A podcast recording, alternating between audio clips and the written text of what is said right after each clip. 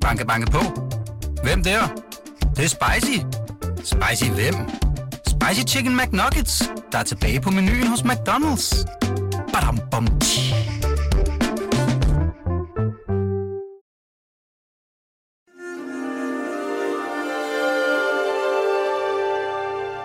Her kommer en artikel fra Weekendavisen.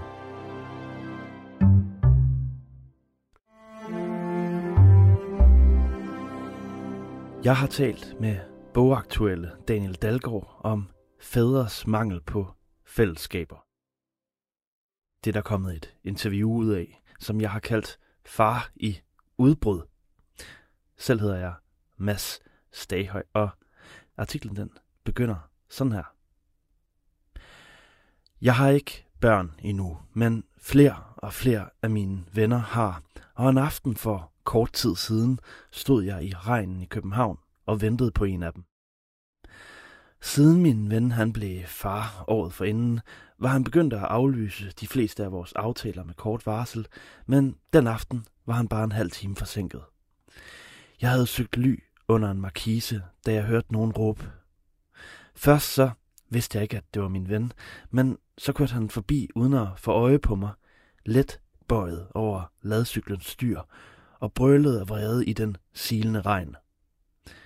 Da vi mødtes kort efter, og jeg spurgte, om han var okay, så husker jeg, at han trak på skuldrene og sagde, ja ja, men skulle vi have nogen øl, eller hvad? Jeg lagde mærke til, at han var meget, meget tørstig den aften. Siden så har jeg funderet over episoden, som får jeg til det voksne mysterium om flere af mine venners adfærd, som er opstået siden de for få år siden begyndte at få børn. Vi har svære ved at forstå hinanden. Vi holder lidt igen. Samtalen den flyder ikke så frit som før. Jeg er forundret. Min generation brugt for pokker vores 20'er på at tale om følelser og kramme og definere os i modsætning til vores fædres generation af træmænd. Alligevel forstener vi altså, efter vi reproducerer os selv. Forsvinder op i egne hoveder. Ensomt ruminerer vi i selvevalueringens evighedskarusel. Mænd, de får et stort problem, når de får børn, hvis de har den tilbøjelighed, som din ven måske har, til at håndtere deres problemer ved at undertrykke dem eller pakke dem ind.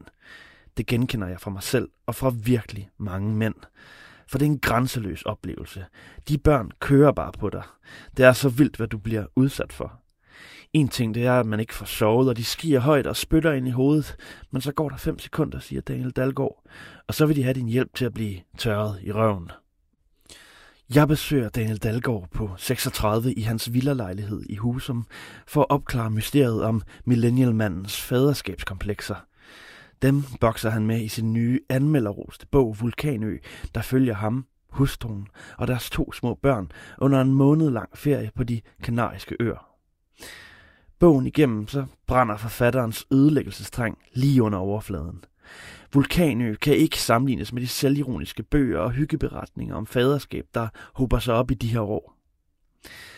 Da jeg fik børn, fik jeg genstartet en masse ting i mig selv, som jeg troede, jeg for længst havde lagt væk, fortæller Daniel Dalgaard. I mødet med min egen dreng, så fik jeg oplevelsen af at blive trukket tilbage til mig selv som barn. Jeg mærkede den samme vrede, som jeg gjorde dengang. Sådan var det måske også for din ven på cyklen. Daniel Dalgaard, han sætter sig til rette over for mig ved et lille køkkenbord. Man kan stadig se, hvordan han så ud som ung. Her flyttede han og hustruen, forfatteren Stine Pilgaard, ind efter flere år i Vestjylland, hvor han underviste i litteratur på en højskole, og hun skrev meter i sekundet.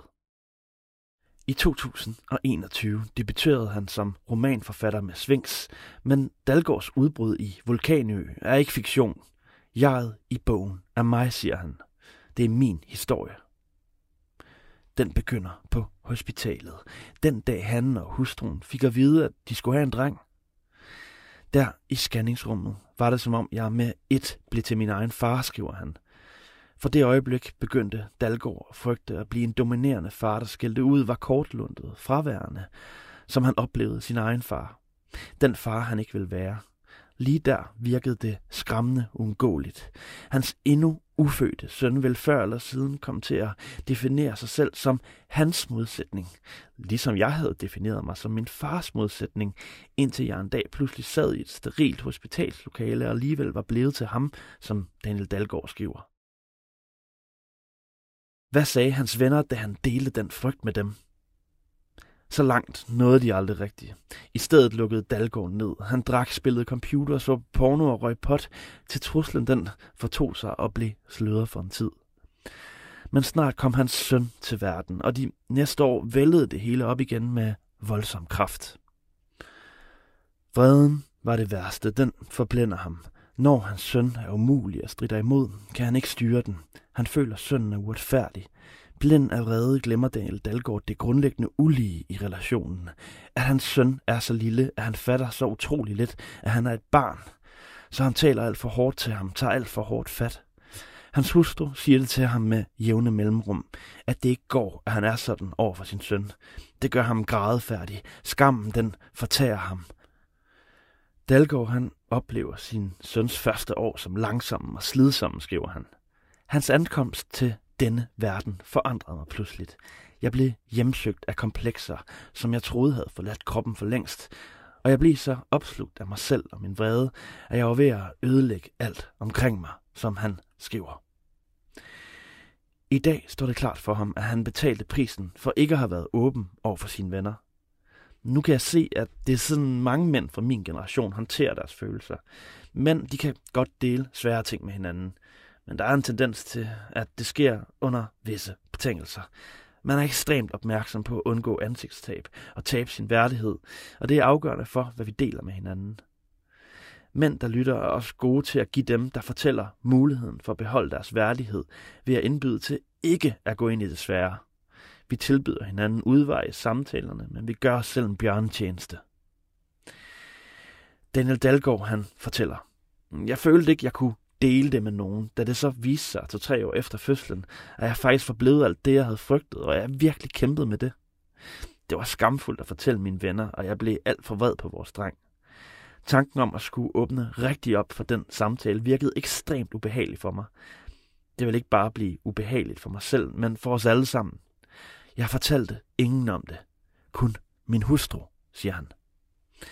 Det er, siger forfatteren, som om indsatsen i livet den hæves i løbet af 30'erne. En alvor indfinder sig. Ens forældre begynder at dø.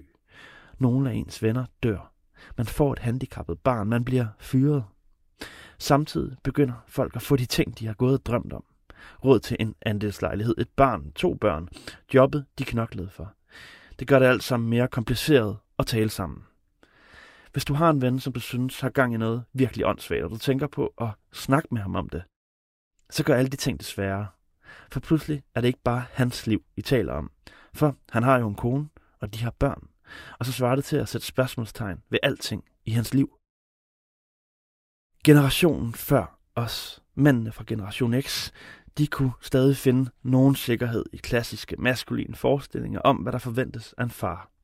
Men ifølge Daniel Dalgaard er der sket et fundamentalt skred for fædre for vores generation, mænd født mellem 1980 og 95. Truslen mod det moderne faderskab ligger som en konstant underliggende musik, fordi der ikke findes nogen brugsanvisning på at være far. Intet er umiddelbart oplagt at tage til.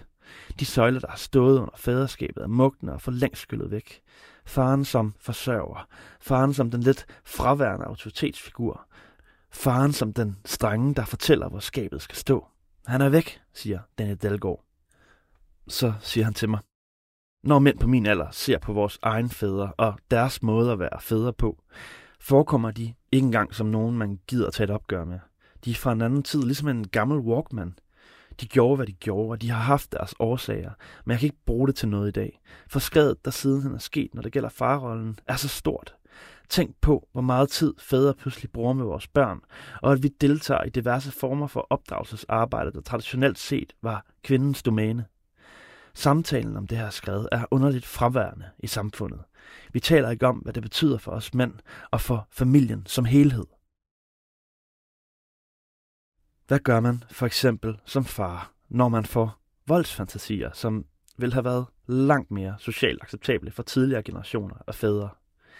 Daniel Dalgaard han skriver selv, at han forbinder det at manifestere sin magt fysisk med at være mand. Dybt i sig. Under lagene af opdragelse og kultur, så mærker han stadig det, han kalder en slags voldsparathed i sig selv. Voldsfantasierne de kan handle om at sætte sig igennem over for sine børn som en rigtig mand, så alle lyster, eller ende i et slagsmål med andre mænd, som han selvfølgelig vinder. Fantasierne afstedkommer voldsom skam. Jeg tror også, det er udtryk for en urkraft, der dukker op, når du bliver presset ud i de allermest ekstreme afkrog af dig selv, siger han. Spørgsmålet er så, hvor man gør af alt den vrede og tvivl. Jeg har selv i et skift i min omgangskreds.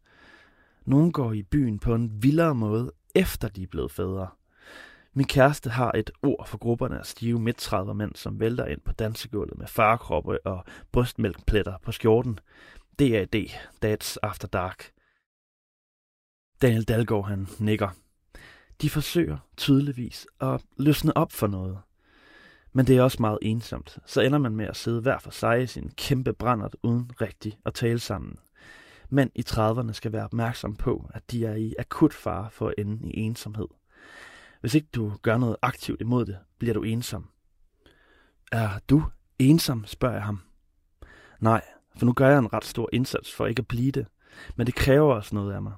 Jeg kender seriøst ikke en mand, der har et sundt følelsesliv, og jeg håber, at vi kan lære noget af det, som feminismen har gjort for kvinder over de sidste 100 år. En af de strategier, feminismen har haft ekstremt stor succes med, har været at udbrede ideen om, at hvis vi deler ting med hinanden, er vi ikke alene. Så kan vi nedbryde tabuer og løse problemer. Så stiller jeg Daniel Dalgaard det urimelige spørgsmål.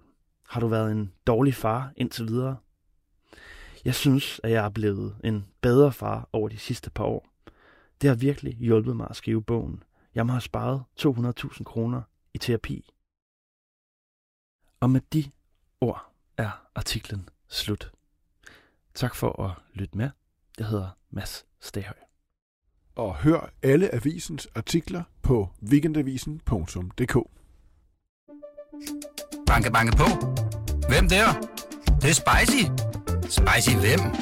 Spicy Chicken McNuggets, der er tilbage på menuen hos McDonald's. Badum, bom, tji.